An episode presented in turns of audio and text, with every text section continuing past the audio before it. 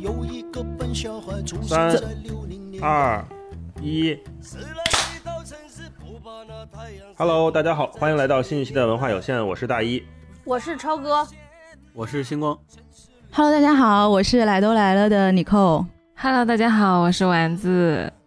哎，大家好，今天特别开心，请到了Nicole和丸子来都来了的两位主播跟我们一起聊天啊。我们这个串台已经做了几期了，这一期我们特别仓促，我们本来有一个话题要聊，想聊一个作品，但是因为这几天 Clubhouse 实在是太火了，所有身边玩播客的朋友，然后比较喜欢聊天的朋友，还有全世界各地吧，海内外的朋友都在玩 Clubhouse， 所以我们就中途改其意志，决定换主题，所以昨天临时把这个提纲换成了聊 Clubhouse 和怎么好好聊天这个事情啊。今天我们也觉得跟来都来了聊这个非常合适，因为平时听他们聊天就觉得是一个非常会聊天的电台。我们5个人是在线上录音，Nicole和丸子在一起，然后我就感觉是4个中毒的人和一个唯一清醒的人在一起录播客。那个唯一清醒的人就是星光，然后我们4个人都睡眼惺忪，然后整个人气色都不太好。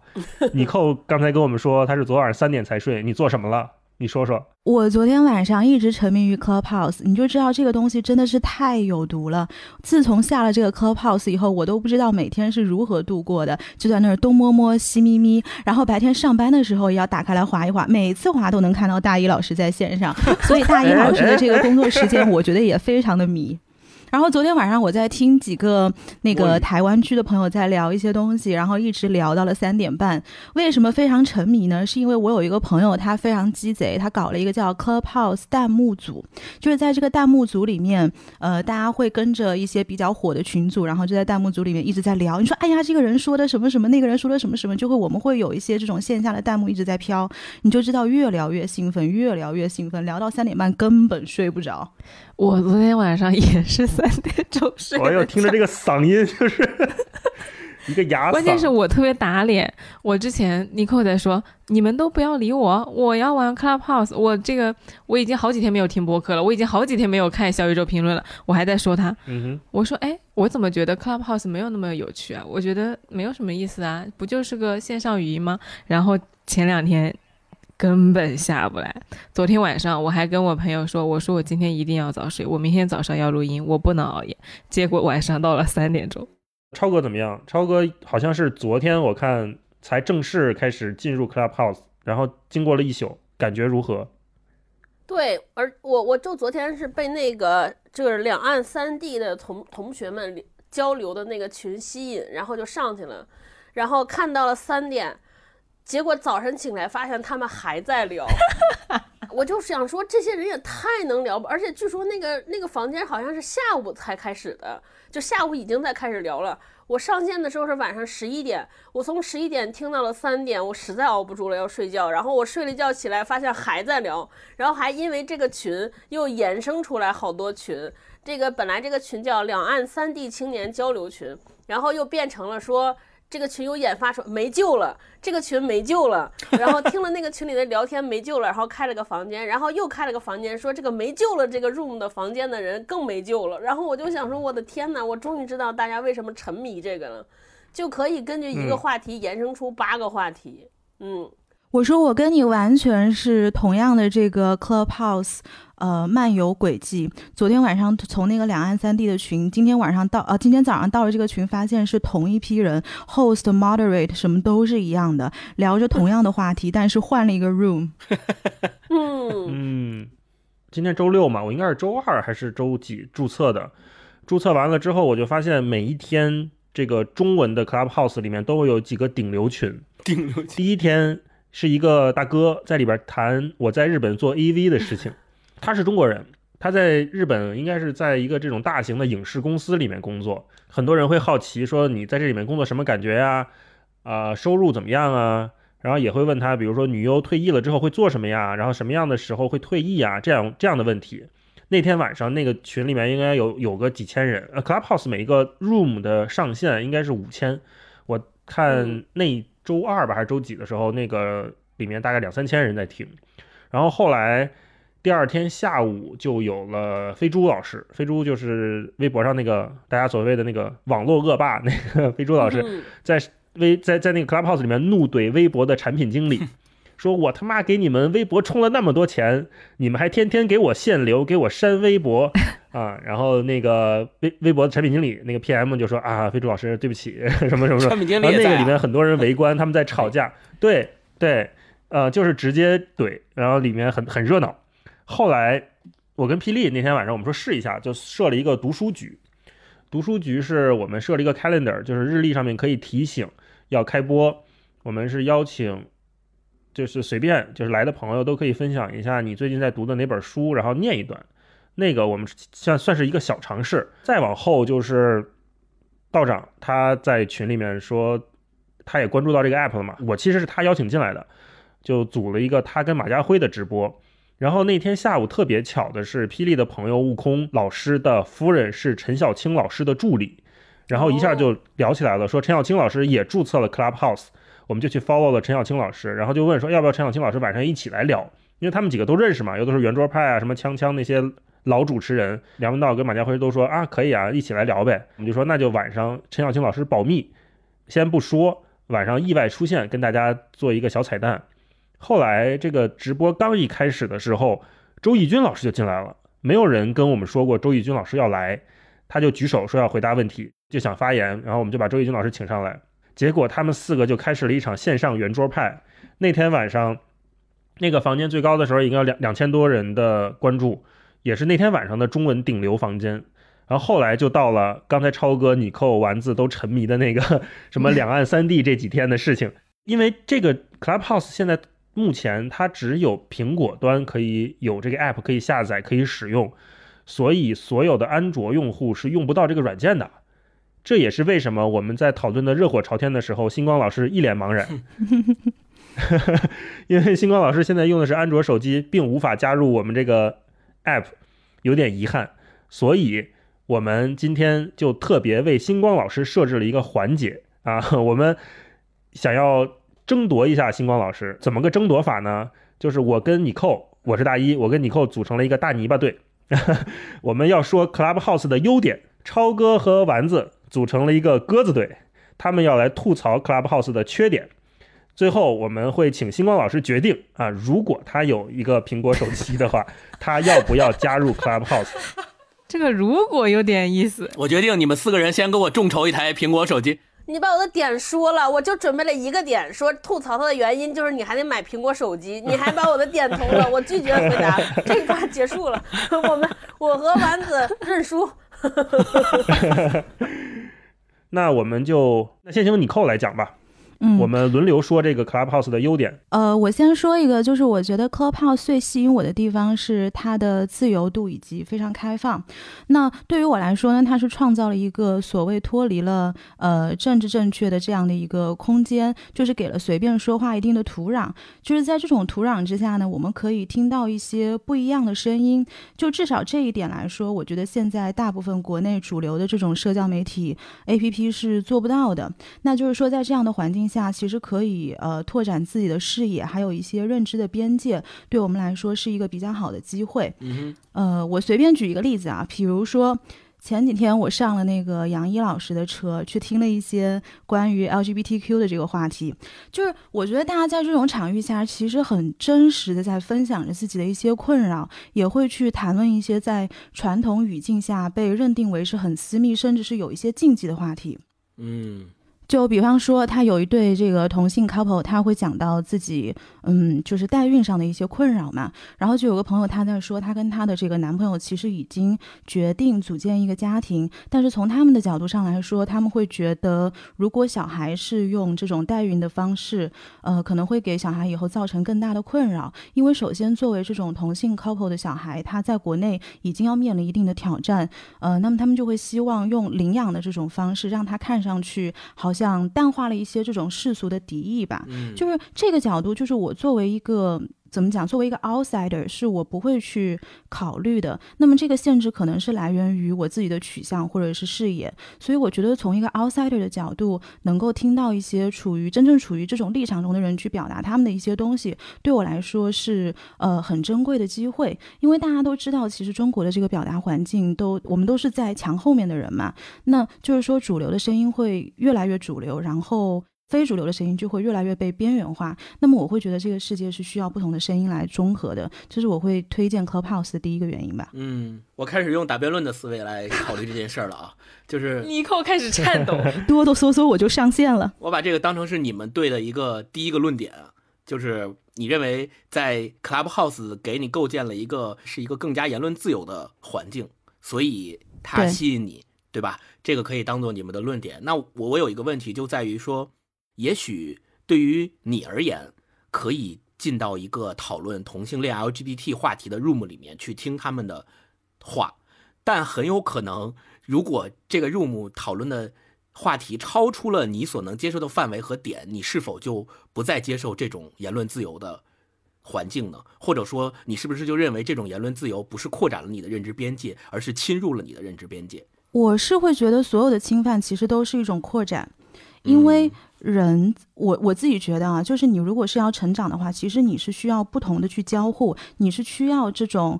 信息的去对峙的。哪怕在当下你可能不能接受，你会觉得原来这个世界存在一些这样的观点，就是凡事存在即合理，如果它打破了你的认知边界，那不是一件很好的事情吗？但是如果你能在这样的环境下更加维护自己的立场，其实对于自己来说也是一种成长，就是你能够向不同的，就是你的敌对立场 say no 的一种能力吧。明白。来，这样我们接下来说说 Clubhouse 的一个缺点，请鸽子队派出一名代表来，丸子先说。我可太想说了，就是说自由这个点，我昨天准备的第一个就是打正方的点就是自由，因为我觉得说自由它固然是有现实存在，但是这不是 Clubhouse 独有的。我去上 YouTube 也可以啊，我去上 Instagram、Twitter 都可以啊，对吧？这只是一个说全球范围的视野，但我不一定要通过 Clubhouse 去获得。与此同时，我觉得 Clubhouse 会给我带来一种虚无的自由和快感，就是像Nicole说的，我这几天一直特别上头，但是它给我的是一种新鲜的刺激，会让我觉得我很自由，让我觉得我获得了很多新鲜的观点。但是你把手机一闭，你真的记住了什么东西吗？这个软件真的给你带来了不一样的视野吗？很难讲。如果说我想达到这个效果，我不如去油管上面去看视频，我想去看关于 LGBTQ 的人的发言，他们的生活是怎么过的，完全肯定会有人把这个做成视频来给你讲解，它的过程会更加的 presentable， 它会更加的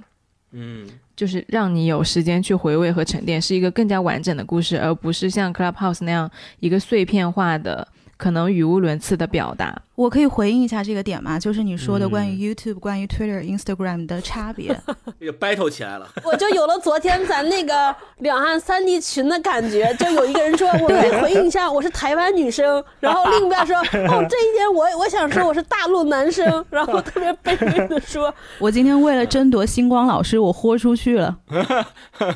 就是我跟你说这个 Clubhouse 跟你刚刚说的这些YouTube 也好 Twitter 也好 Instagram 也好的差别，就是你刚刚说到这些软件固然它可以有你说的那些很广阔的信息，也有一定的自由度，但是这一些软件呢，实际上你作为信息接收者，比如说你当下看一个 YouTube 的视频，你特别想参与一个话题，就在这种场景下你可能觉得这个 YouTube 我接收到一些信息，或者他说的东西我不认可，你能做的事情其实有三种，第一种是闭嘴，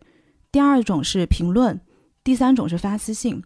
但凡你要有交流的欲望，你只有这三种途径。但是呢，这是非常被动的，因为你跟这个表达者，他回不回你的微信，回不回你的评论，回不回你的私信，你是完全没有主动权的。所以他这种其实是一个单向的输出，你是不是一个交互性的输出。然后第二点就是你说到的这个就是如果你想知道 LGBTQ， 你就去搜 LGBTQ 的话题，那是因为你对 LGBTQ 有兴趣，你是一个定向的search， 对不对？但是世界上有很多很多是我们不知道的事情，就像我说，每个人都是有局限性的。那么你在局限性之外，其实是有很多信息会向你被动的砸来，然后你去接收到这些信息之后，你才知道，哦，原来这个世界上还有我不清楚的那些东西，原来这些对我来说是新的，是我有新鲜感想要知道，有好奇心的一些话题。但这些东西其实你在你刚刚说的这些什么 YouTube、Twitter 上，你是完全没有办法看到的。我可以回应吗？我会特别简短。我想说两个点。第一个，我刚刚那个回应是针对他说的自由，就是他刚刚说他其实讲到了下一个论点，所以这个如果他讲下一个论点的时候，我会就下一个论点的回应，我会一个一个点来回应。然后第二点，就他刚刚讲的那两个点，一个是有交互性，对吧？一个是那个关于你其实你讲的是信息茧房，就是说我可能有一些东西我自己不知道，然后我想要接收被动的信息。但是这个呢是比如说你可以去广场啊，就是 YouTube 上不是会有类似于你发现之类的吗？可是那个是根据你的兴趣点来推送的，就是为什么我还是要回到你说你刚刚回应我自由，我的意思就是你通过 YouTube 这种自由不是真正的自由，因为是根据你个人的局限性，他给你的推送或者是你去做一些 search， 这是你局限性里面的自由，你懂吗？它不是一个广阔，就是全世界范围内的一种自由。不是，你讲的是两个事儿。你说的一个是全世界，是指说地域或者说软件范围内，就是我可以跨中外，是全世界的思维范围内的自由。那全世界的思维的自由我在那个 YouTube 上也是可以看到，但是你说的是信息茧房和算法的自由，就是我如何逃脱算法去看到更多的信息。你如果说你觉得 Clubhouse 你觉得可以逃脱，但是你是通过你认识的人，但是你认识的人本身也是有局限的。不是啊，我不是通过我认识的人，就你 follow 的人。不是的，在你进去第一页的时候，它会有一个叫做 interest， 然后你可以就是去不同的这个群组里面去探索的。我在 YouTube 上我也可以点不同的 interest 啊。好，这一轮先拜托到这里。太喜欢这个环节了，这个环节是大老师设想的，对不对？请多来一些这样的环节。我跟你说，这个环节结束了之后，所有的台该散的已经散了。就是大老师就想看我们两个这样battle。对，我们就是我们跟所有人串台都组织了，大老师都精心策划了这么一个battle环节。我们就是想说，通过我们跟大家串台，把所有的播客都打散，这样我们就能永远屹立在我们就能脱颖而出了潮头浪尖。对，这是双方的第一个论点啊，我觉得是这样的。刚刚我其实提问了支持的这一方，说其实这上面是有言论自由的大环境和大空间的，可以在里面去进行挑选。然后反方同时对这个论点提出了一个质疑，就是这样的言论自由实际上是虚假的，是一种藏在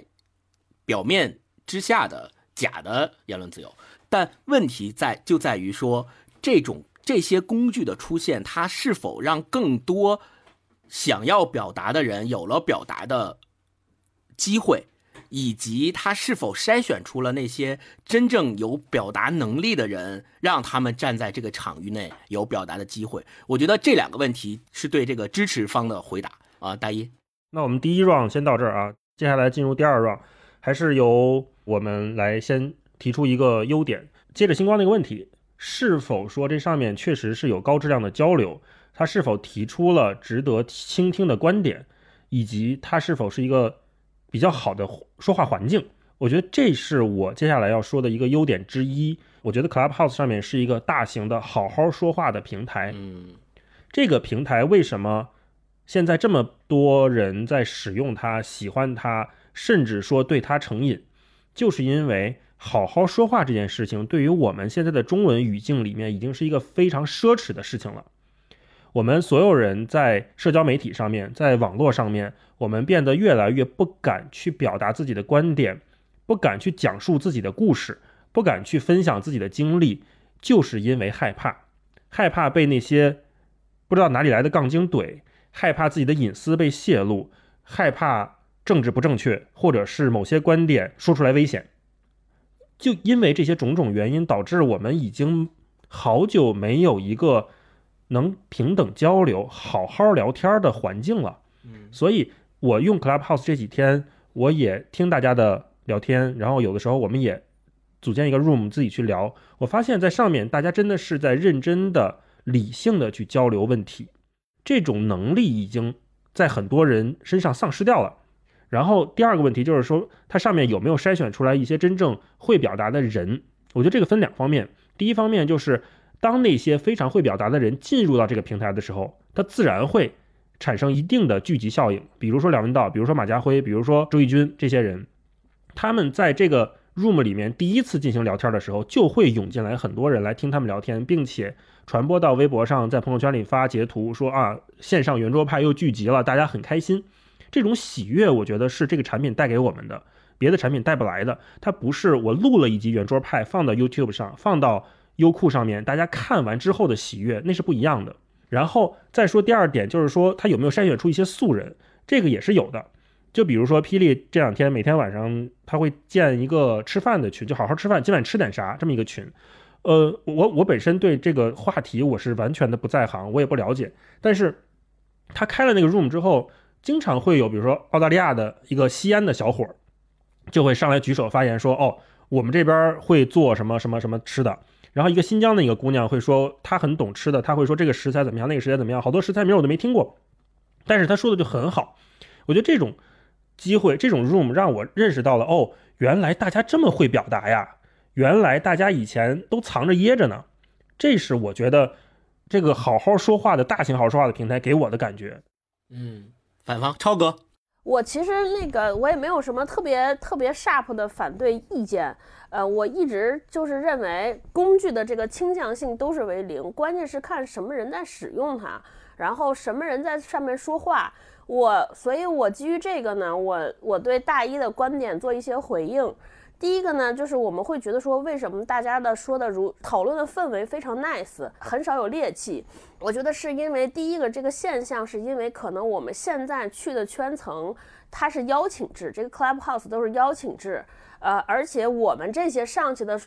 房间也都是中文，台湾就是整个华语地区更多。你想大陆的人上去还需要登 App Store 账户，还得九美版的 App Store 账户，然后还有各种各样的东西，它其实就变相的筛选出了一些高学历或者是受过更多教育的人上去。你是通过你 follow 的人发给你的邀请码才聚到一起的，也基本上其实就是一个精英的圈层。现在来说在上面，那这些人说话毕竟是更礼貌更客气的，所以它听起来会比较 nice， 氛围比较好。然后所以呢，我就有一个担忧，我不知道，比如说如果这个邀请制没有了，然后变成了好多像知乎啊或者豆瓣都有这个问题，就是当它不是在一个圈层里边，它出圈了，更多种的人上来之后，会不会这个氛围就消失了？这个是我不确定的。对，然后第二个呢，我想说的就是，因为我昨天在那个群里观察嘛，这其实就是说好好说话这个事儿，我也是有一个担忧。因为昨天那个群，我就上完那个群之后，我发了个极客，我说本来那个群的名字叫所有人问所有人，两岸三地青年的交流，结果我进去听了一会儿，我还挺遗憾的。因为我本来说这个在这个平台终于提供了一个机会，大家拆掉了墙，因为我们在墙的阻隔之下，无论是墙里边的人还是墙外边的人，看到的都是碎片化的，或者是经过修剪裁切，希望你看到的这些消息。我说如果没有墙之后，大家是不是能把这个墙破除之后，能够真正的特别 real 的问对方一些问题，讨教一些问题，问问他们是不是真的是这样。结果全程过程中都没有，就是基本上上来的发言都是三段论，就刚才那个 Nicole 和丸子的和星光刚才上面那一 round， 基本上就跟 Clubhouse 的那个情形一样，就是至少我听那3个小时，大家都是一方在阐述观点，另一方在驳斥观点，然后感觉好像也没有在聊天，就好像都是打着这个沟通的旗号在辩论。然后我就想说，哎呀，这个也太遗憾了，这本来是说我们有一次聆听彼此的机会，结果又变成了使劲要说服对方，在教对方，然后有几个话题，有几个点我记得特别深刻，就是大家前一 round 都在好像试图在教对方，你怎么样看新闻才是对的，怎么样看到的东西才是真相，真正的历史是什么，什么叫民主，什么叫自由，感觉互相在teach对方。然后对，我就觉得听着就觉得特别遗憾。第二个遗憾的是说，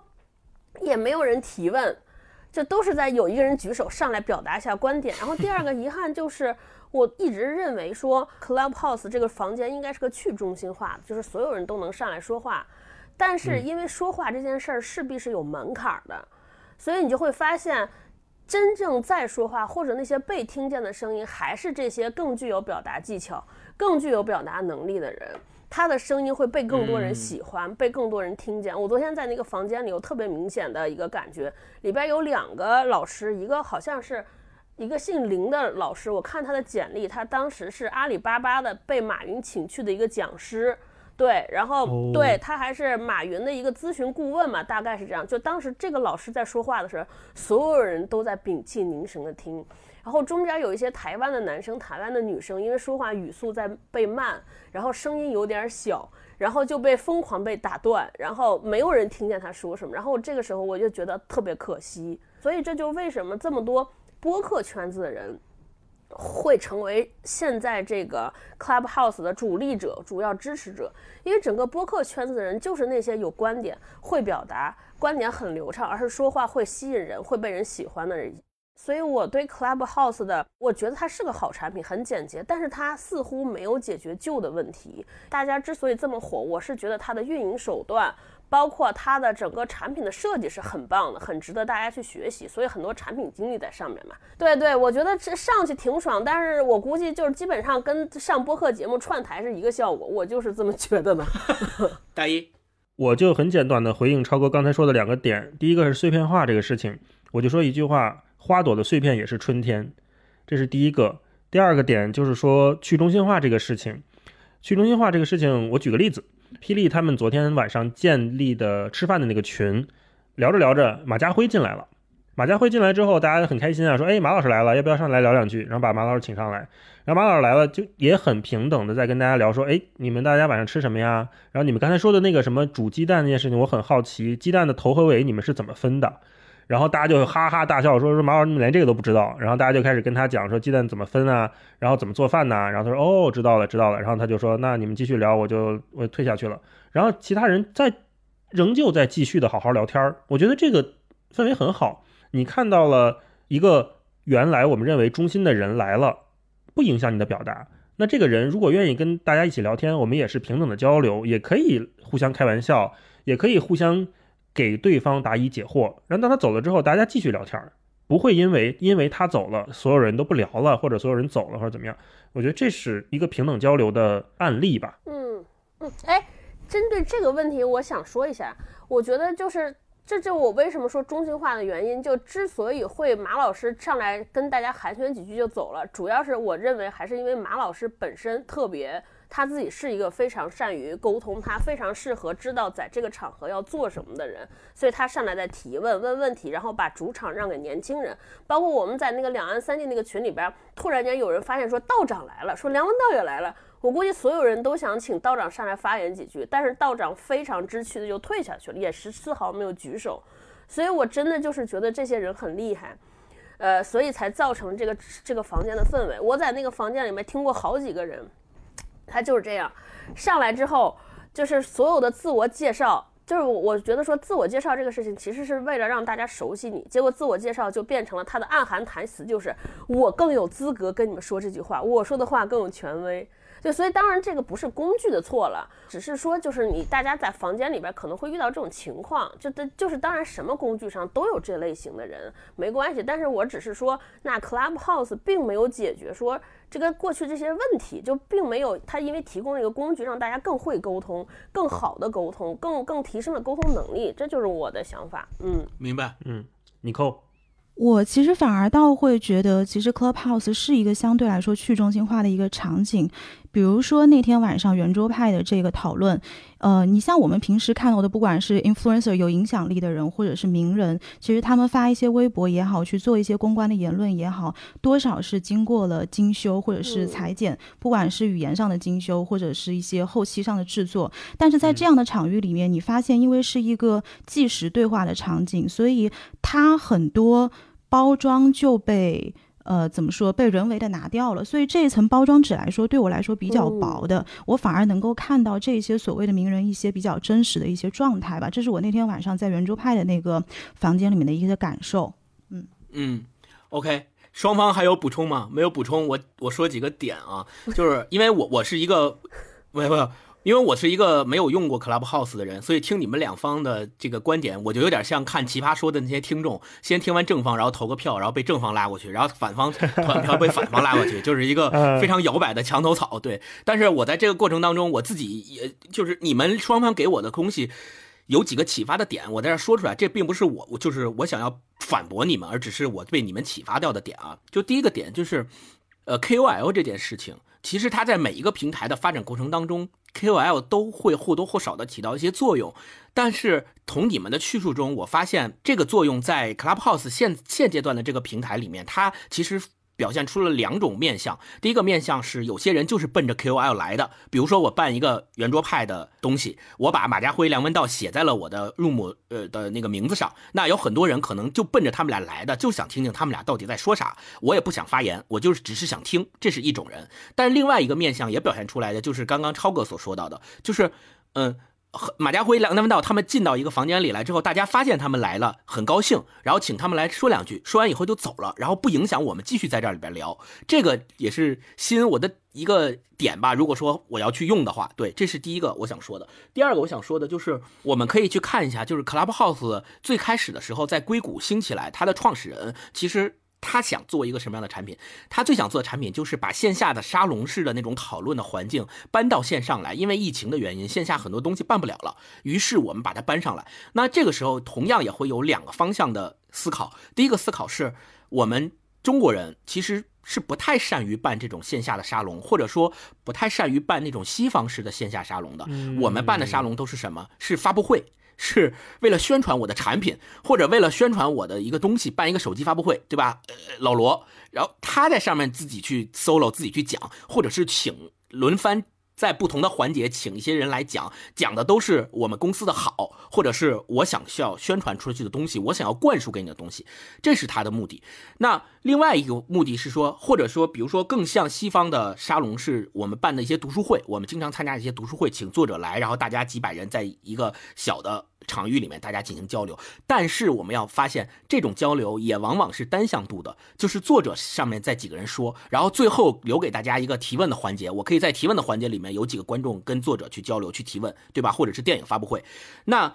我们知道在中国很少办的一种方式，就是西方我们看过的在电影里的那种方式，就是每个人拿一杯香槟，然后大家在一个大的广场里面去自由的去跟大家去交流，说我今天先跟你 social 两句，我跟你聊两句，对吧？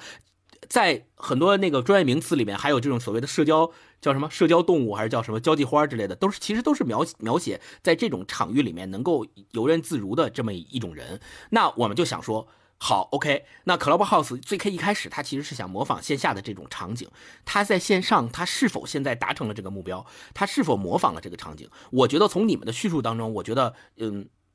某种程度上它模仿了，但某种程度上它做的还不够。做的还不够的点就在于，有些人他单纯就是想来听的，他如果是单纯想来听的人，那他更适合的可能是中国的那种房间，他去参加一个发布会，我只看别人说，我不听，我不说。然后如果是也想自己去参与的人，那更可能的是那种西方式的交际的场合。我觉得一个特别好的，我刚才在说这段话的过程当中，我想到了一个点，就是我们有时候在看很多综艺，比如在看奇葩说，激发起自己的表达欲望。就比如正方说完之后，我马上我想反驳正方，或者我想补充正方的说法，但这个时候电视里并没有一个话筒递到我嘴边说，哎，你来。但 Clubhouse 完成了这么一个动作，我可以通过举手的方式去表达我的观点。但这还同样有一个问题 ，call back 回第一个点，就是我是否是一个有表达能力和表达欲望的人？假设我本身就不是这么一个人，那你。你即使给我提供了这个场域，我也不会去说话，我只是愿意去听而已。对，这个是你们刚才第二轮的讨论中给我的一些点。好，那我们第三轮还是正方先开始，Nicole。就接着刚刚星光讲到的那个问题，我来介绍一下我的周四是怎么度过的，就是我最上瘾的那天。Clubhouse 我是周三注册的，然后今天我们录音的是周六的早上。周四呢早上大概在8点到10点的时候，我在美国的一个 room 里面听一帮 rappers 在 freestyle。就他这个 freestyle 是怎么呢，就是有一个应该是 rapper 界的一个大佬吧，然后在上面他就做了这个 host， 然后一些无名的 rappers 就会上这个圆桌，这个大佬就说，那今天我们给你一个话题，然后如果你们这些人有愿意来 battle 的，然后就来 battle， 然后有一个这个可能小 rapper 就上来 battle 一顿，然后后来旁边就有一个人出来 challenge 他，人出来 battle 他。所以我觉得在这种环境下其实是实现了刚刚星光老师说的你所谓的这种线下的沙龙把它搬到线上的这样的一个转换，只是说这种转换可能在中国的领域它暂时还没有实现。然后呢周四的晚上我又进了台湾区，就台湾区他们在干什么呢，就是有一帮比较有名的这种台湾的 ABC， 然后他们就带了一群台湾的网红，以及就是底下有很多很漂亮的那种正妹，他们叫正妹，就是把非诚勿扰搬上了线上。就这些台湾的 ABC 呢，他们会跟底下这种长得很漂亮的女生说，她说今天我们的目的就是想要帮大家就是配对，那么如果底下有女生你觉得自己还不错的话，你们可以上来来介绍自己，然后比如说你在哪里啊，你有什么样的兴趣爱好啊，或者是你对于对方的这种要求大概是什么样子的，然后底下如果有男生有兴趣的话，他可以上来去做2分钟的 pitch， 其实就很像我们当年非诚勿扰的这种方式。然后这个男生的目的就是要把这个女生约出去，2分钟结束之后能不能约出去完全就看你自己，如果没有约出去那马上就换下一组。所以我觉得这个也是一些比较有新意的玩法。然后到当天晚上的11点钟呢，又有另外一个台湾区的房间，他们在干什么呢，就是有一帮那种打游戏的兄弟们，然后他们开了一个端游的房间，那个 host 他就是作为一个解说员在帮底下所有的 listeners 做现场的解说，所有打游戏的人他们都是不开麦的。所以就是给我一种感觉，就是大陆现有的这一些房间其实玩法还是比较单一，就是我看到的比较多的3种，一个是刚刚那个大老师说的，就是比较 casual 的，比如说你跟霹雳他们会开的这种什么今晚吃什么，然后还有一种就是比较限制级的，聊一些平时在传统的这个环境下我们没有办法聊的话题，还有一种就是像刚刚超哥讲的，会聊一些很形而上以及需要强输出的这3类的话题。但其实在外面的一些房间有很多多种多样的玩法，是去值得大家去探索的。然后也的确是实现了刚刚星光老师的这个疑问，是不是 Clubhouse 实现了把线下转换为线上，其实我对这件事情的答案我觉得是的，它是实现了。反方有没有什么要说的？我觉得 Nicole 他刚刚讲的其实挺有观察点的，而且这也是大家其实上头的理由。但是我想说的是，我们去观察，我们去喜欢这些房间也好，或者说我们对这些东西上瘾也好，它背后到底是什么？就是我们在看到台湾的那些互动的时候，我们在看到 rappers 的 battle 的时候，我们到底在兴奋什么？就是它跟看综艺是不是有不一样？就是我们喜欢的是 Clubhouse 和你去看真人秀，其实我们期待的是更多的是跟真人即时的反应。就这个是 Clubhouse 目前来说和其他东西都不太一样的，就是它是一个非常真实的线上活动，及时反馈。对，但是呢就是从我个人而言来说，除去说我想看到这些人他的即时反应这一趴之外，我想跟大家说的是，因为我不会去参与到其中。就是比如说那个台湾的 ABC 他去和那个互动的时候，我是不会去参与的，或者说 rapper 他在上面聊的时候我也是不会参与的，我纯粹就是个观众。那对于这种很新鲜然后很好玩的打法的时候，我觉得对于我个人来说，我还是更倾向于去看一些已经做好的视频。那么对于 Clubhouse 来说，我觉得它更像是一个半熟人社交的时候我会去用的东西，就是我比如说我在线上关注你很久了，或者我听你节目很久了，我想进你的房间看看你是怎么聊天的，这个是我想去用它的一个打开方式，而不是去看rappers 在上面怎么 battle， 因为我完全可以去看已经做好了的更精良的节目。嗯，就这个视角来说，我还是更倾向于说 Clubhouse 给我们提供的不是一个多元而自由的环境，而是一个就是真人即时的反应。嗯，好，我可以接着丸子的说一下吗？嗯，可以，可以。好像现在就是 Clubhouse 的发言礼仪。对对对，大家可以就是没上过 Clubhouse 的朋友感受一下，就是这样的。就是他们现在的说话氛围和场域跟 Clubhouse 里一模一样，大家就可以假装现在已经进了一个 Clubhouse 的 room。 对对，是这个意思啊。对，大老师发言前还要说大家好，我是文化有限的大爷。要记住带上自己的厂牌。嗯，我们这个房间名就是到底要不要下 Clubhouse。 好，现在请大一老师来发言。好，谢谢主持人。我回应一下刚才丸子说的大家在兴奋什么这个点，我相信这也是很多还没有在用 Clubhouse 的朋友在圈外看这个事情比较疑惑的一个问题啊，就是它不就是个语音聊天室吗？你们为什么都这么兴奋？我觉得对于我而言，它最让我兴奋的除了刚才我说的这些好好说话这些比较具体的体验以外，它是一个让我们再次跟世界连接，感受到真正的互联网理想主义时代时候的感觉。那种兴奋感我是很久没有过了。我不知道你们有没有回忆，当你第一次上网看到千奇百怪的网页时候你是什么感觉？你第一次打开 Google 还没有被强的时候，你看到那个五彩斑斓的 logo 和他们每个 festival 去做的插画时候你的兴奋。你第一次上到 YouTube 上面看到那些我们看到就会胆战心惊的关键词在首页上出现时候，你的那种害怕也好，担忧也好，心砰砰跳也好，那种感觉你好久没有过了。但是在 Clubhouse 里面这种感觉又回来了，这是回应丸子的第一点。然后我接着说一下我的接下来的论点，就是说一下它的优点。一个很具体的优点就是它非常的易用。当然我知道反方朋友肯定会说它会让人上瘾这件事情，我先把这条路给你堵死。就是说 Clubhouse 里面它所有的 banner， 它所有的 push， 所有的提醒非常好点。同时它在设置里面也有一个选择给你推送通知的频率的选项，它有好像是5个还是6个选项让你可以选，就是非常频繁、频繁、中等、很少推荐和不给你 push。除了在手机系统里面，就是苹果手机系统那个通知设置以外，你可以开以外，Clubhouse 里面也给了你一个选择的权利。我们现在重要的不是说被它裹挟或者怎么样，而是说我们希望每个人都有自己的选择权利嘛。那在这个情况下，我觉得 Clubhouse 它是一个给了我们选择权的软件，它并没有让我们没有选择的，只要用我，你就会频繁的收到 push， 频繁的收到通知这么一个情况。而是说它让你在这个其中可以做自己的选择。明白。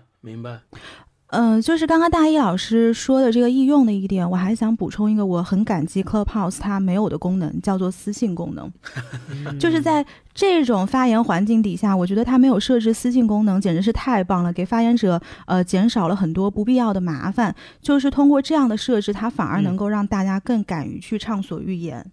对哦，然后我接着Nicole再补充一下，就是所有的 room 它都是月后积分的。什么意思？就是说这个 room 不会一直存在，只要这个聊天结束或者 host 结束了这个房间之后，这个 room 就消失了。如果你再想找到这个话题，你只能去 follow 这个 host， 或者是 follow 这些你认为有趣的嘉宾，他们再次开麦的时候你会收到一个通知啊。所以不会说存在一个两岸三地的一个 room， 所有人都可以一直在这个 room 里面动。我觉得这也是一个就是Nicole刚才讲的很重要的点，就是他通过这种线上的及时的真实的消散，给了我们更多的自由和更大的胆量吧，可能对于我们现在这个环境来讲。对，反方有什么补充吗？丸子？没有，因为我是一个网瘾少女嘛，所以就是我从那个大老师说的那个软件设计上面我还挺有感触的。就是对于这个软件本身，它确实可能是设置的比较克制，但是我想以自己血淋淋的教训来提醒大家，就是说你上网上瘾和这个软件其实关系不大。我一天点开几十次极客，极客从来都没有给我推送过消息。就是这个事情是你一上头你就停不下来的，它就是仿佛电脑就放在那里，它也不会用手来抓你，但是你克制不住你这个手，你就是要去点它。对，这个是我们要警惕的。明白。而且其实我觉得大老师说的那个第一次看到谷歌，第一次在网上浏览页面的那个兴奋感，我突然一下子就明白了为什么大家会兴奋。对，因为我原来也觉得很莫名其妙，但是你这样一比方的话，我觉得特别能共情，就确实就像仿佛打开了一个新世界的大门，新的世界的感觉。但是也想提醒一下大家，就是因为我们现在已经到了一个身边的软件和网速太快的时代，就我们已经不是原来那个刚刚看博客刚刚看微博的状态了，就现在所有的软件和设计都在瓜分和蚕食我们的时间，而我们的时间只有那么一点点。你看我们这坐在这几个人，为了那个 Clubhouse 每个人3点都不睡觉，就是他真的就太真实了。就一个 APP 能让你牺牲睡眠的时间，我觉得这件事情本身就挺可怕的。所以刚刚我们在录之前，Nicole还在跟我讨论说，等我们把这期节目做完，我们要组织一个就是戒 Clubhouse 小组，然后把这个软件删掉。我通过你们的讨论，我越来越觉得产品上的东西咱们先不说为什么，因为它现在只是在一个特别早期的发展阶段，也许我只是说也许将来会有出现私信的功能，或者将来会出现它的入目变成可以记录声音的这么一些功能，也许随着它产品它体量的扩大，这些功能都会不断的上。那这个时候我们要想到一个问题，就是现在如果这些没有的功能是你使用这个软件的一个吸引的点，那将来当这个功能上了以后，你是否还会像现在一样这样对这个东西上瘾，或者你是否会因为它这功能的增加而改变对它的观感，这个是我们现在需要预先考虑的一个问题。这是第一点。第二点是我越来越觉得通过你们两方的这个 battle，作为一个没有用过 Clubhouse 的人，我越来越觉得越来越不想用了。不，我越来越觉得这个 APP 如果你要用，就比如说我将来出了安卓版，我下载了，我要用，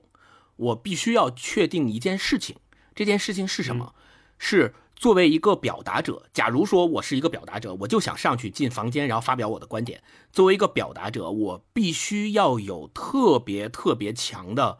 信息筛选能力，这和其他现在我们所有的这些 APP 是一样的， YouTube、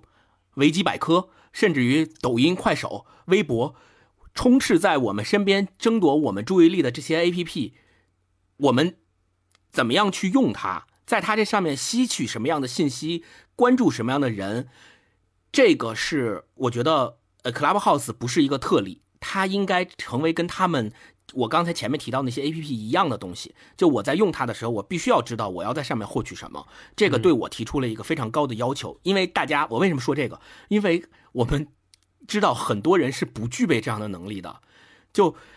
快手上市，他没想这件事儿。对，快手上市这么暴涨，为什么？他就是因为有3亿多的这个活跃在上面顶着，这3亿多的活跃里边有多少人是为了，就是他有筛选信息的能力的，很少。对吧？就我们要有这个东西，就他对我提出了要求。我回应星光刚才说的那个，未来体量扩大之后的问题，这个是一个肯定的事情。即便我跟Nicole都在正方，我也不认为它会一直这么美好下去。就是没有永远的理想国，所有的伊甸园都是有效期的。那为什么它现在吸引我们？就是因为我们知道它终将会消逝，甚至说它可能很快就会消逝。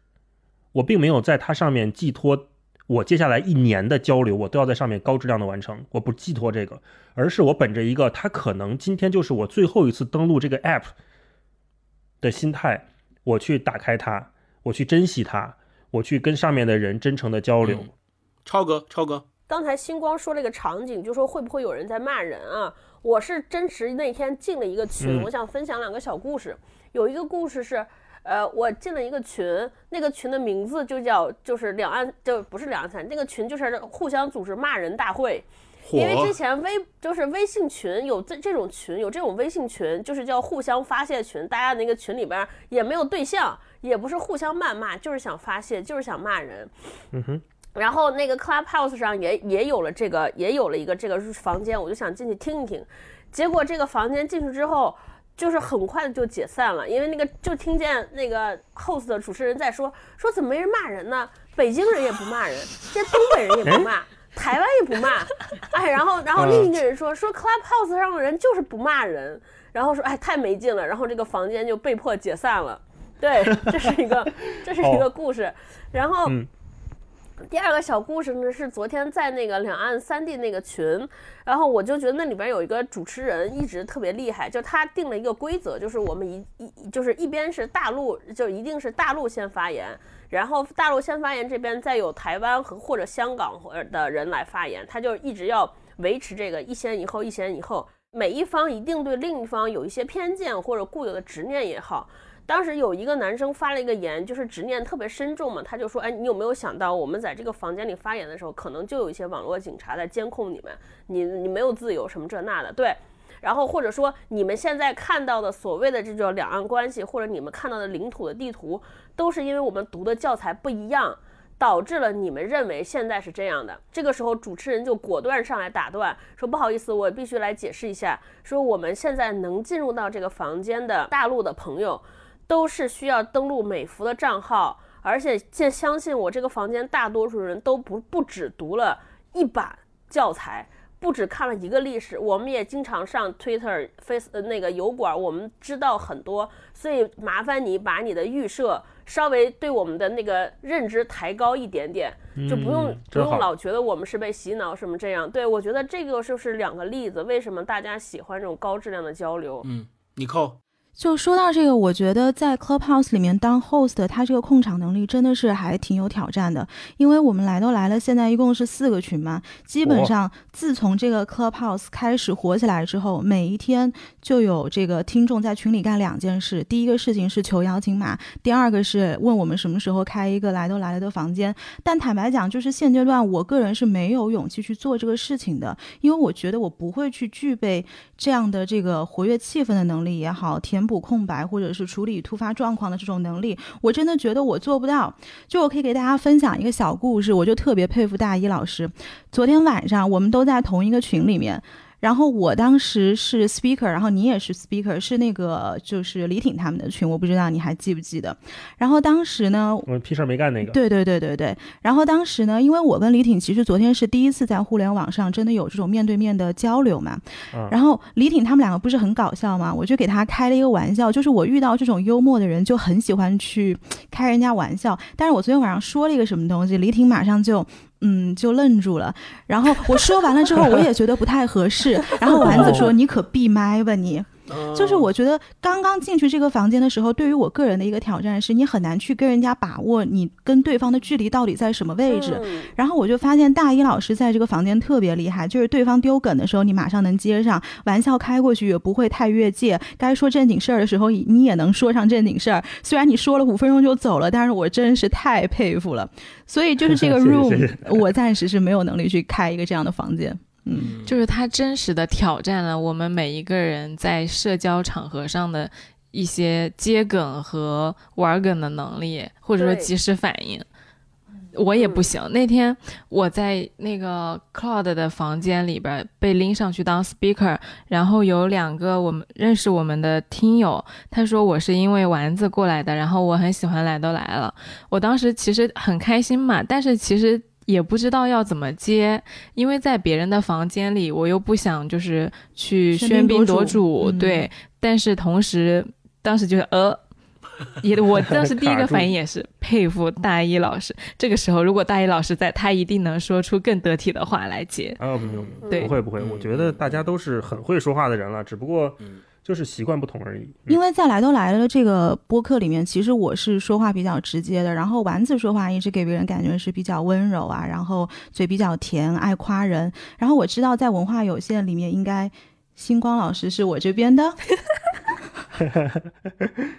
是，就是我不知道，像脱离了这种网络环境，就是各位觉得自己到底是不是会说话的人？就是我们不谈播客里的人设，或者是网络上这种交流。如果在现实生活中，你们觉得自己是一个优质的聊天对象吗？我觉得我在日常生活中就不是一个特别会跟人聊天的人，这个我跟大一老师的对比就比较强烈。就我跟你们两个刚刚说到的场景一样。就有时候在一个群里面，比如说或者别人单独某一个听友单独加我说，哎呀，星光老师，我特别喜欢你们文化有限，我是你们文化有限的忠实听众。这个时候我就别扭，我就很卡住，别扭，就也不是别扭，就是我当然心里很高兴，我心花怒放，但是我没有办法，我不知道该怎么样去表现，就既能够表现出，就不是那么。让人感觉不是那么，我靠，你这个人怎么这么浮夸，或者是你夸你，然后一夸你就不行了，就我又不想表现出这种状态，我又觉得人家都这么夸你了，你不说，哎，你不回应一个说谢谢，或者叫什么感谢你，或者叫什么我们也很喜欢，就我就不知道该怎么样去回答，是一个得体的回答，你知道吧？就这种话我就非常不了。然后在这是一个例子，另外一个例子就是跟很多。不是很熟的人，刚刚认识的人，在沟通交流过程当中，如果是因为工作，我需要跟他去沟通，还好，因为我不会说，我就直接说工作嘛，对吧？大家都是为了工作，也没什么可说的。但如果假如不是为了工作，是我刚刚跟他认识，比如说相亲对象，或者是刚刚认识一个某个女孩、某个女生，我需要跟她在短时间内建立一个比较好的沟通。对，在这种过程当中，我也会比较害怕，我有时候会害怕说，我说出来的话。对方 get 不到我的点，对方说出来的话我也 get 不到对方的点，这个时候就鸡同鸭讲嘛，驴唇不对马嘴嘛，那怎么往下聊就没法往下聊，这个也是我的一个困境，所以我一直觉得我不是一个特别会聊天的人，嗯。但是你知道吗，就是从我的角度，我反而喜欢星光老师的这种聊天方式。你像丸子是属于那种说话很温柔，然后很多事情说出来都是正面的鼓励的，但是我认识他之后，长久以来有一个困扰，就是你如果跟我说的每一句话都是正面的，我怎么知道哪一句话是真的正面的？就好比我今天做了一桌菜，然后你跑来我家吃饭，你说我的青菜也很好吃，萝卜也很好吃，红烧肉也很好吃，我自己明明知道我红烧肉做的稀烂，你还跟我说好吃，那我是不是顺着就要质疑我的青菜跟萝卜一样好吃吗？所以就是当你所有的话都是正面的时候，就好像那个真正正面的这个东西就不值钱了。大一对这个问题有发言权，他总是采用鼓励的方式跟别人聊天，你来说一下。文化有限版丸子。我跟你讲，我们三个这个播客，我的说话水位是中等，超哥是在我之上，星光我觉得是我们的底线啊。为什么我们当时做播客，我说一定要拉上超哥一起来，就是因为超哥是我社交圈里面能想到的朋友里面最会聊天，聊天最有意思的人。我的妈呀！对，这个是真的。然后我觉得我们也需要一个底线衬托我的可以，所以我就把星光拉进来啊，不然我就是那个底线。好的，嗯，聊完这期我就那个跟来都来了那个合作做一个播客了，我就不再录了。你扣喜欢你，你扣欣赏你，我不要跟丸子搭档了，丸子去那边了。你看，天天跟我说好听又没用的。亲身示范了什么叫做会聊天，就是能接住星光老师这个不可能实现的要求。就是能把这个话接下去，我觉得一个会聊天的对象，或者一个会聊天的人，他本人应该具有的一个能力，就是能把这个话接下去。你怎么接？你可以沿着刚才对方说的某一个观点、某一个关键词往下接，就像刚才我们在那个小辩论环节里面互相说的，比如说，我觉得你说的某一个点很对，我想继续往下聊，这就把天聊下去了呀，对吧？真的证明了你刚才在认真听对方的说的事情。你可能就是某一个细节。你觉得可以往下聊就可以往下聊呀，对吧？另外一方面也是需要说，你不能把天聊死。怎么个聊死？就是我跟星光聊天，我的天哪，我太费劲了。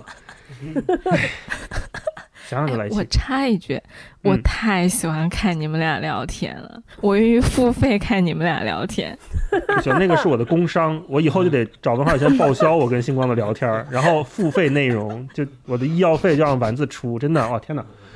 因为我跟星光聊天，大老师语塞了，留下了两行清泪。就是很难得到回应，或者是正向的回应，很难得到。有的时候我跟星光说，当然我们俩聊天就是经常也聊些很水的话题，就是他不理我，或者他说回一个嗯，或者他回给我转发一别的，你知道吗？我跟他啪啪啪说了一长串，我说这事儿牛逼，这事儿特别屌，你看一下。他给我转发了一个快手上市，股价破亿。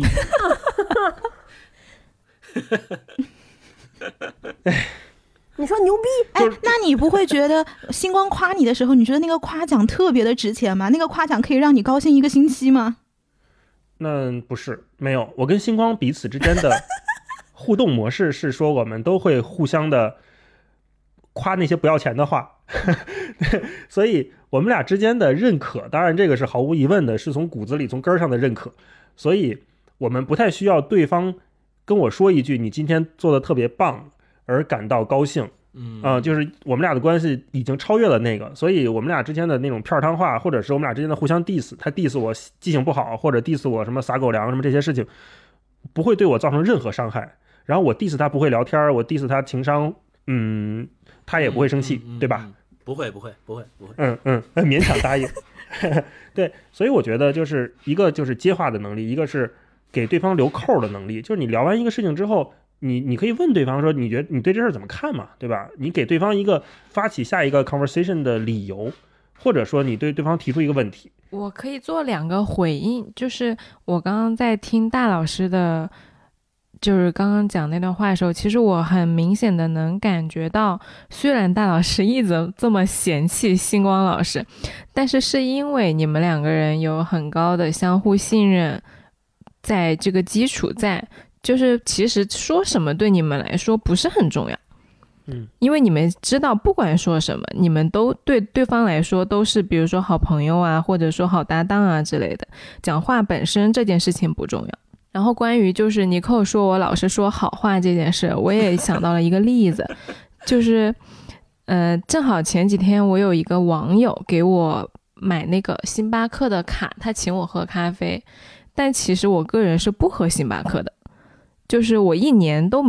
不会买一杯星巴克，我会买很多其他牌子的咖啡。但是因为他给我买了那个星巴克的卡之后呢，我就去买了2次星爸爸，然后我就很开心感谢他。就我喝的不是星巴克，我喝的是一个网友对我的爱。是个女生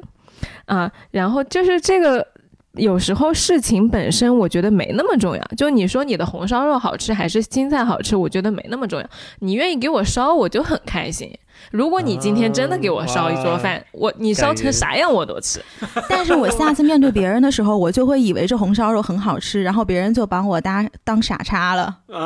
因为这种话其实会给人造成误导，这个是我的点啊。我非常能够 get Nicole 的点。你这让我想起来以前就是比较一句话，就是他说如果一个女孩就是被保护的很好的话，她不需要知道外面的世界是什么样的。但是你说的确实是对的，就是不能老是活在这种虚假的认知之中。但我觉得没关系啊，就是朋友之间，我就是愿意去用这种表达来表达我的感谢。朋友之间还不告诉真相，难道热社会来教我真相吗？我觉得真相不重要，我就是喜欢吃你给我做的红烧肉。超哥作为文化有限最会聊天最会说话的人来表达一下你的观点。聊天担当，你看你这个词就、你这个句子就让我不好接。你说就这个对我就说我承认吧，就显得我这个不太很好，对吧？我觉得顺着刚才Nicole和丸子聊的那个话题，我问超哥，就是当你认为你的朋友有一个你不认可的事情的时候，或者他这件事情做的确实不好的时候，你会怎么处理？对，我会分事儿吧。就我一般遇到两种情况，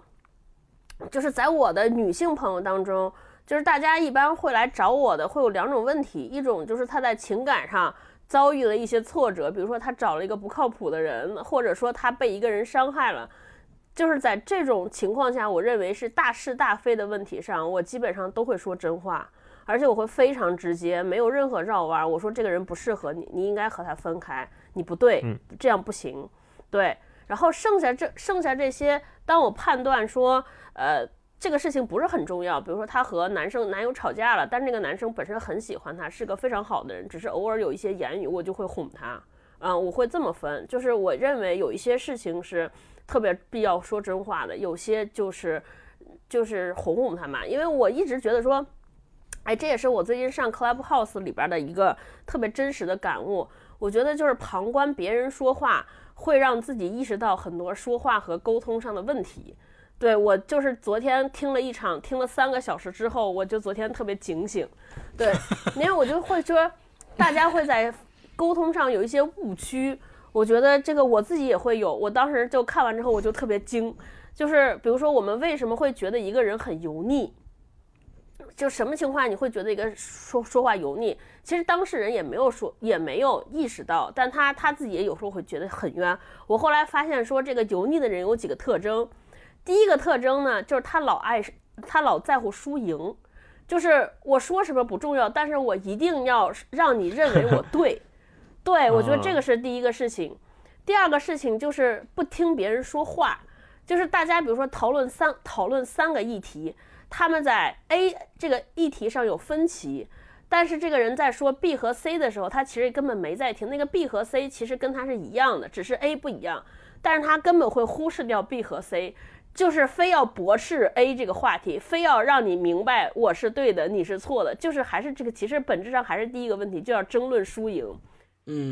然后另外一个事情就是非要，就是我觉得就是整个说话的过程中，就是心里没有他人，只有自己，就他一定要强调说我让你明白我在说什么，让你 get 到我的点，让你明白我的逻辑，让你懂我，但他从来没有反思过说，哎，我对方为什么要懂你，对方是不是非得懂，不懂会有什么问题吗？就是他对别人没有好奇，就这个是年老的一个最大的表现，就是爱冒充长辈啊，教别人做事儿啊。就昨天我听了好几个，我觉得第一个我就是第一个特点就是打着分享的目的，其实就是在教别人。第二个呢，就是他说我想跟你说一个故事，但他其实根本不是要说一个故事，他就是想通过这个例子来证明自己对。那刚刚超哥给大家分享了很多他认为是一个好的聊天对象的这样的一个特点，就是我特别想问问各位，在你们日常生活中有没有遇到那种人，就是他一张口你就觉得，哎呦，这人到底是在说什么呀，我真是话不投机半句多，赶紧走吧。有没有这样的小故事可以拿出来给大家分享一下？要不我先说吧。好呀。那天我们跟刘飞老师录音，然后我跟丸子需要一个不是说刘飞老师不是大家不要笑不是说没有说刘飞老师不好的意思，不是说刘飞老师就不想听了。那天我们跟刘飞老师录音，然后我跟丸子缺一个耳机，那个耳机呢恰好是一个那种圆孔的可以接入电脑的那种苹果耳机嘛。后来我就跟我的邻居们借，我有2个关系很好的邻居，一个是我隔壁的邻居，还有一个是隔壁楼的邻居。我就怕因为时间比较着急，我就同时发了这个信息给2个人。结果我隔壁这个帅邻居他说我没有，他说我暂时好像没有，要不然我回去帮你找找，这是一句话。然后隔壁楼的那个人说，他说我没有啊，这个耳机早过时了。然后我当时就觉得同样是没有，怎么2个人说话就能差这么多呢？所以我当时看到这一题，我马上就想起那天发生的这件事儿。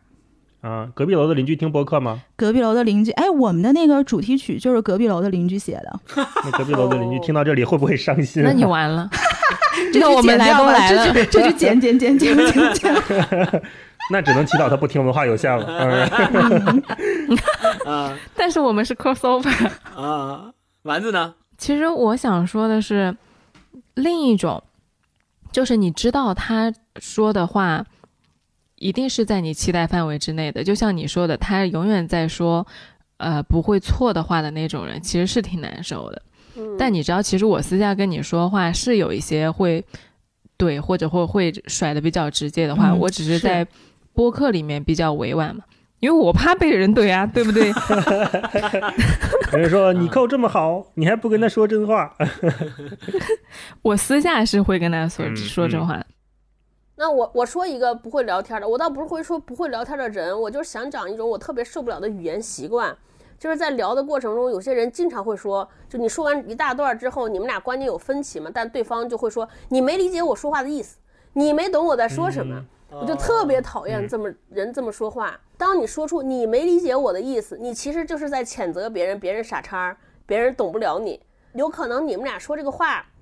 没在一个点上，也有可能是你没说清楚呢，对不对？经常会容易说出你不懂，你没懂我的意思，你没明白我说什么的人，我就感觉他骨子里边就有一种傲慢，就反正让我听着就觉得贼傲慢，特别生气，我就老想怼他，就没法好好说话，就说你他妈怎么不说清楚点呢？也许是你没说清楚，就恼有怒火中生，这种一种不能忍受的习惯。戴老师，你要接着说啥吗？哦，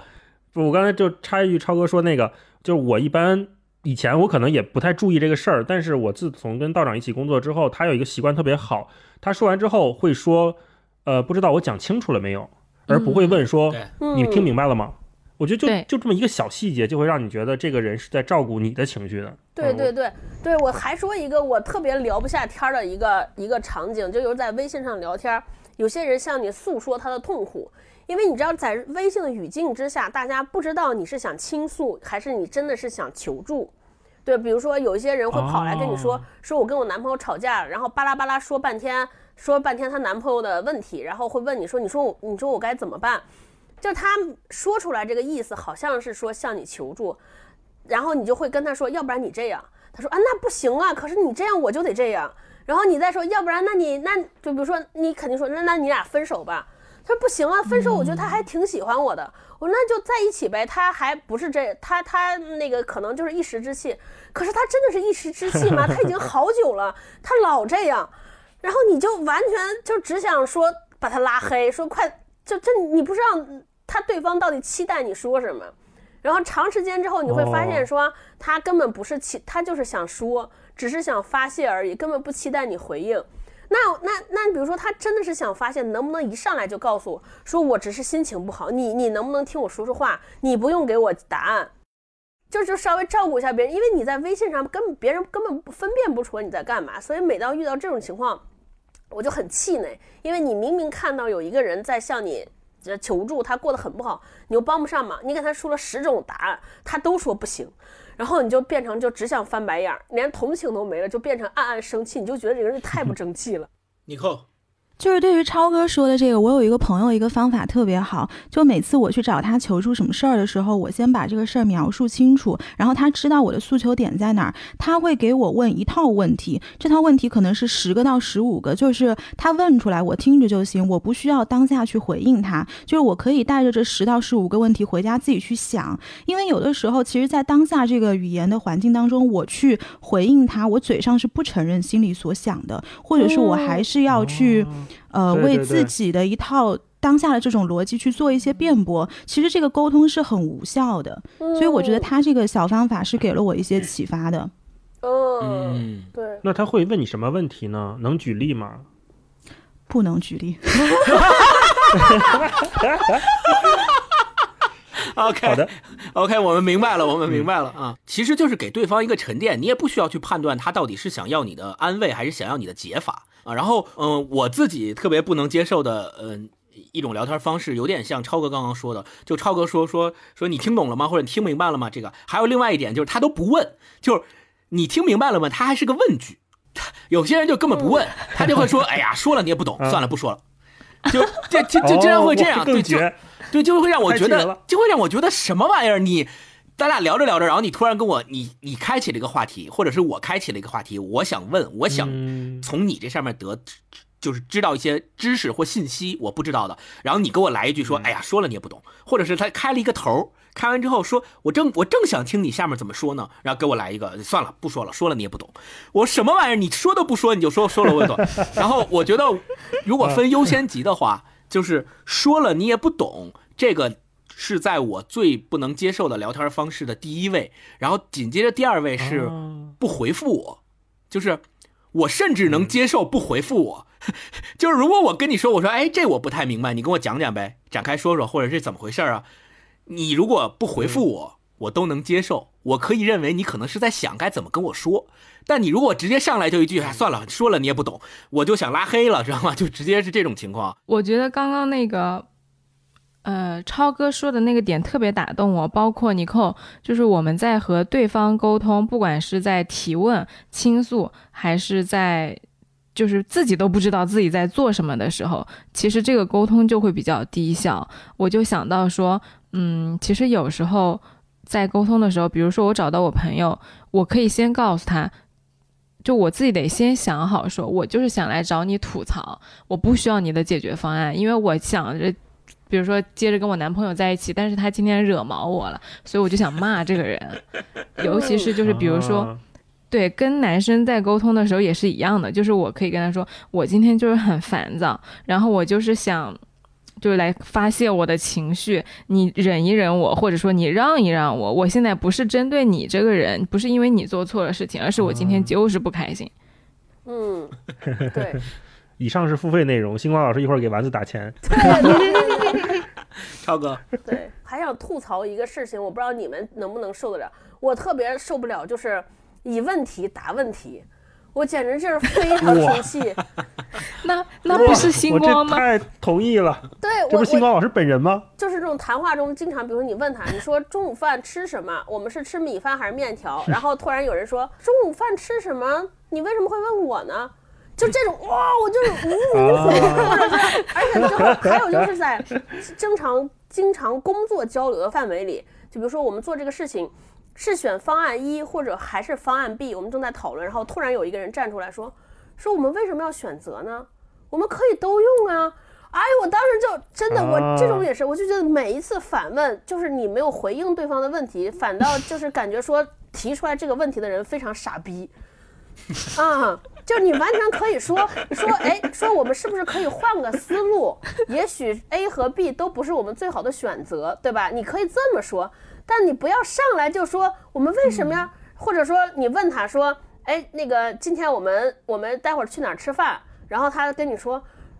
我觉得出哪儿吃饭不是个问题啊，这有什么可问的？哇，你也就瞬间想炸，你知道吗？就是挨了一记窝心拳。对啊，就是我觉得所有这种让我不爽的事情都是潜台词暴露出一句说，你怎么能问出这种问题，你是傻逼吗？我感觉他们内心都是看着 OS 对我。对。这个我就想到前几天我们在群里聊天，星光反问了一句什么，大老师说我不回答反问句，我觉得特别好笑。对，我要解释一下啊，那个这个解释可能是苍白无力的，但是我必须要解释一下，就是我不知道别人啊，别人我不敢说，就是我觉得超哥的反应和超哥的这种生气的点，我都特别能理解。不，你不能，别人也许真的是大老师能。就别人也许真的是这么想，但是我的想法是，我有时候反问我自己，也就是因为大老师经常说这个问题嘛，所以我自己也反思过，我为什么会下意识的或习惯性的有这种反问的行为。我觉得有两个点，第一个点是，有些时候大老师提的问题，当然这不是他的错啊，这是我的错，就是有时候别人给我的问题，也许是我当下没有办法直截了当的给予回答的。这个时候我就会下意识或习惯性的就反问一下，因为你知道，就是因为我本身我也不喜欢就是别人不回我嘛，所以当他问我问题的时候，我也不想说我老不回你，我想给你一个回应，但是当下这个回应我没有办法马上给出。就比如你问我一个问题，我可能没有想好，或者我也没有答案，但我又不想让你知道说我没有答案，所以我就会下意识或习惯性的给一个反问，反向 push 呗。哎，那我们刚刚说了这么多，就是哪一些是我们欣赏的聊天对象，以及吐槽了一些你们身边就是不太会聊天的这些朋友的场景。那么我非常想问的就是，你觉得大家为什么会向往高质量的交流？就是这种交流跟朋友之间的闲谈到底有什么差别？就是我们希望在高质量的交流里面获得什么呢？我先说吧，因为我不太会给人高质量的交流。这我自己的诉求是，就刚刚其实在上一趴里面丸子说的那个点特别的打动我的关键就在于，你想被保护呵护，我不让你手把手上像一样被保护起来。不是这个点。丸子刚刚说到的就是她在跟她的男朋友交流的过程当中，她会把她的诉求提前会跟她男朋友交代好，就是我现在就只想吐槽，或我现在就只想骂人，我就只想骂你，你也别给我提任何解法，你也不要解释，我不想听你的解释，我就想骂你就听我骂你就好了，你不要有这种方式，就提前说清楚。就我特别能够buy in这种交流方式，就你要跟我说啥，你提前跟我说清楚。比如说你就想骂我 ，OK， 那我就听你骂就好了，我也不会给你提供解法或什么。但是如果假如说你不跟我说清楚，你需要让我猜你的心思，我觉得这就也不是我不能接受，是我不会，就我真的不会。就你让我猜你的心思太难了，真的不会。哎，那我插一个问题，我很想问星光老师，你觉得你是一个会安慰人的人吗？不会，因为你说到好像对方如果给你提出这样的诉求，仿佛是你可以把对方的情绪处理好。但是我至少从我个人的角度上来说，我是很擅长给解决方案，但是如果对方他给我的是一个情绪上的回馈，其实我也会挺束手无策的。我跟你一样，但是这个问题是两个事儿。第一个事儿是说你是不是要让我猜，这本身对我而言就是一个很难度很大的事情了。然后第二件事才是我是否能安慰到你。假如说你提前告诉我说我想让你安慰我一下，你快来安慰我一下，我不想听你解法，我也不想听你解决方案，我就想让你安慰我一下。这种时候我知道我自己不能够给你提供安慰，我会想别的办法，比如说我给你发表情包，或者是哎呀，就笑崩了已经。所以我不会嘛，所以就不会嘛。星光老师安慰人的方式就是这样的，三部曲，你别生气了，你千万别生气了，你还在生气吗？然后发一个表情包。对对对，是。哎，但是我觉得很可爱，真的很可爱。这种直男的浪漫真的挺可爱的。那是事儿没摊在自己身上，你真的你们建议两个人，我们还没见识过，试谈一周恋爱，真的。但问题在于我能接受的，就我先不管你怎么说，就我能接受的一点是你起码你告诉我了你想要什么，我觉得这是一种最基础的信任。你告诉我你想要什么，然后你想要安慰，我不会安慰，我也可以直截了当的告诉你说，我不太会。这件事我不太会啊，如果我安慰的不好，我希望你能原谅我。对，然后我再多担待。对对，你多担待，就这样嘛，对吧？丸子，来，我插一个那个第二节付费教程，就是如果说女孩子说我现在不高兴，或者说我现在很烦躁，我要你安慰我，然后男生说哦，男生心想说我不会怎么办，直接动手，就是去拥抱他，就是你的肢体是可以给到人很大的安慰力量的。就当女生烦躁的时候，其实你去抱抱她，揉揉她的头发，她的情绪瞬间会被安抚下来，你不需要说话。嗯，就是有时候语言的功能是很苍白的。嗯，那要是线上呢，去钻研怎么好好说话，怎么说服对方，对吧？让我们去散播爱。线上如果你就是直接把现在直接下线去现场。如果去不了现场，什么点吃的、点喝的、点外卖，就是你人到不了，你的情谊和心意得到。干说是最没用的，对吧？明白。这节课到这半部分学习了，谢谢，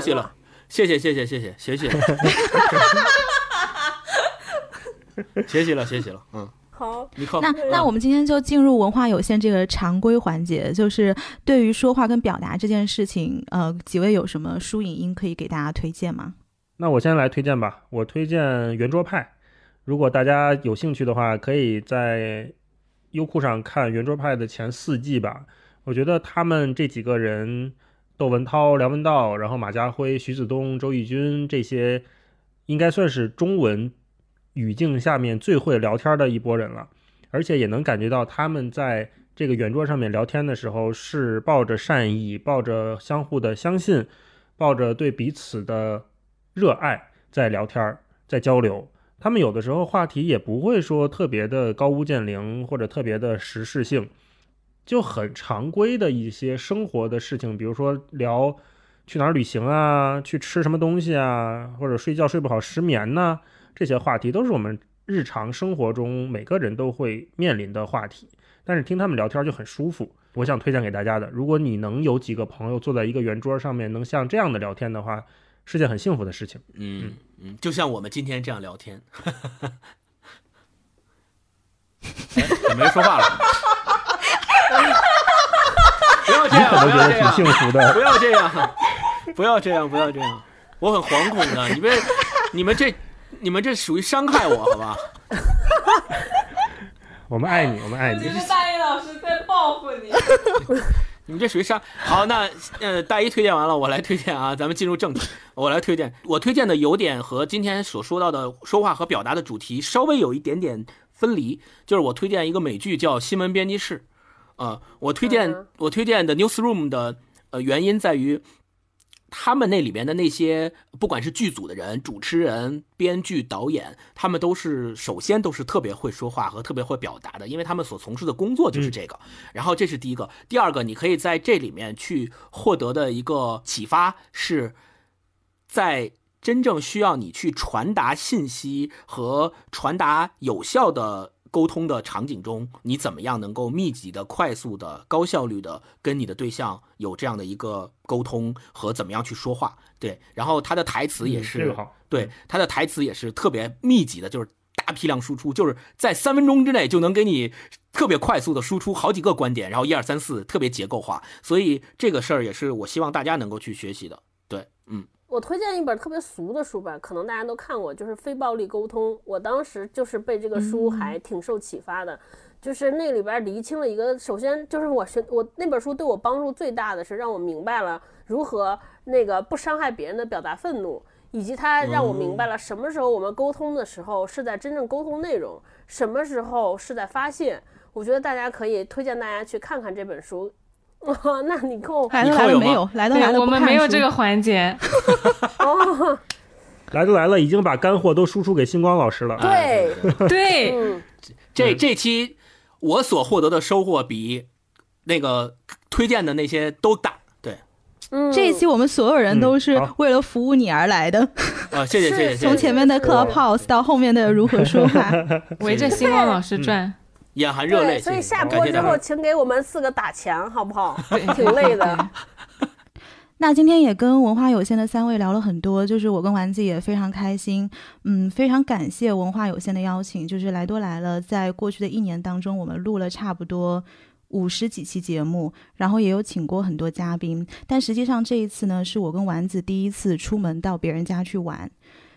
聊得很开心，不管这期节目最后效果做出来怎么样，我都非常期待跟3位能有机会在线下见面，不管是在北京还是在上海还是在全国各地的哪个地方。欢迎大家在各大音频泛用型播客客户端搜索来都来了来订阅，也欢迎搜索文化有限来订阅。我们这一期播客会同时在2个电台同时上线，也欢迎大家留言跟我们聊一聊，你觉得那些让你不爽的不会聊天的人，他们给你造成过什么伤害，或者说你认为怎么样的聊天才能更好的进行下去，说出你的建议和小 tip。 对，提供安慰也行，都会让星光老师在下面抄笔记的啊。提供安慰也行，提供解法也行。对，谢谢大家，谢谢大家。正好马上就要过除夕，然后也希望大家能够过一个对吧健康喜庆安详的春节。对，希望大家过一个会被人好好跟你说话的春节。对，不要在春节期间遭受。希望大家春节都好好说话。对，好，好，那就这样，新年快乐，拜拜，好，新年快乐，新年快乐，拜拜，希望大家在留言区踊跃给星光老师支招，万一采纳了，他会给你，我们会督促他给你们打钱。或者是告诉星光老师他很可爱，因为我今天录完这期之后，我真的是非常 get 星光老师这种直男的可爱以及浪漫。听到这里的话，可以留言说星光老师好可爱啊！好，拜拜。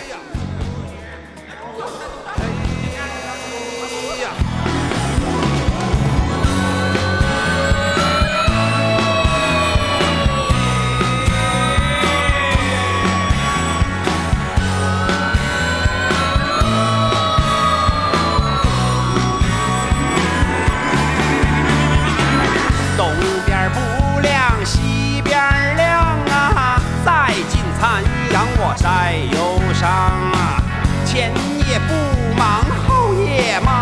啊，梦完黄金我梦黄粱，春雨不湿知心怪，秋寒透打痴情人儿，年天年地年知己，望山望水我望清晨。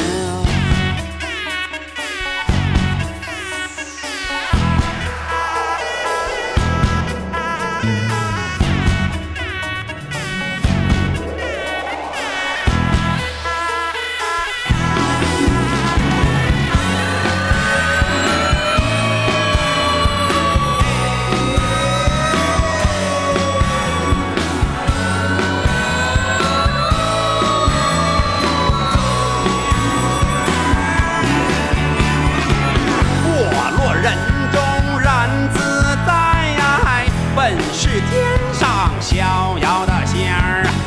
不为俗尘洒一物啊，只为美酒动心弦儿。倩女幽魂，倩女儿摘，一夜之间就洗清白，全天全地全自己，忘山忘水我忘情人。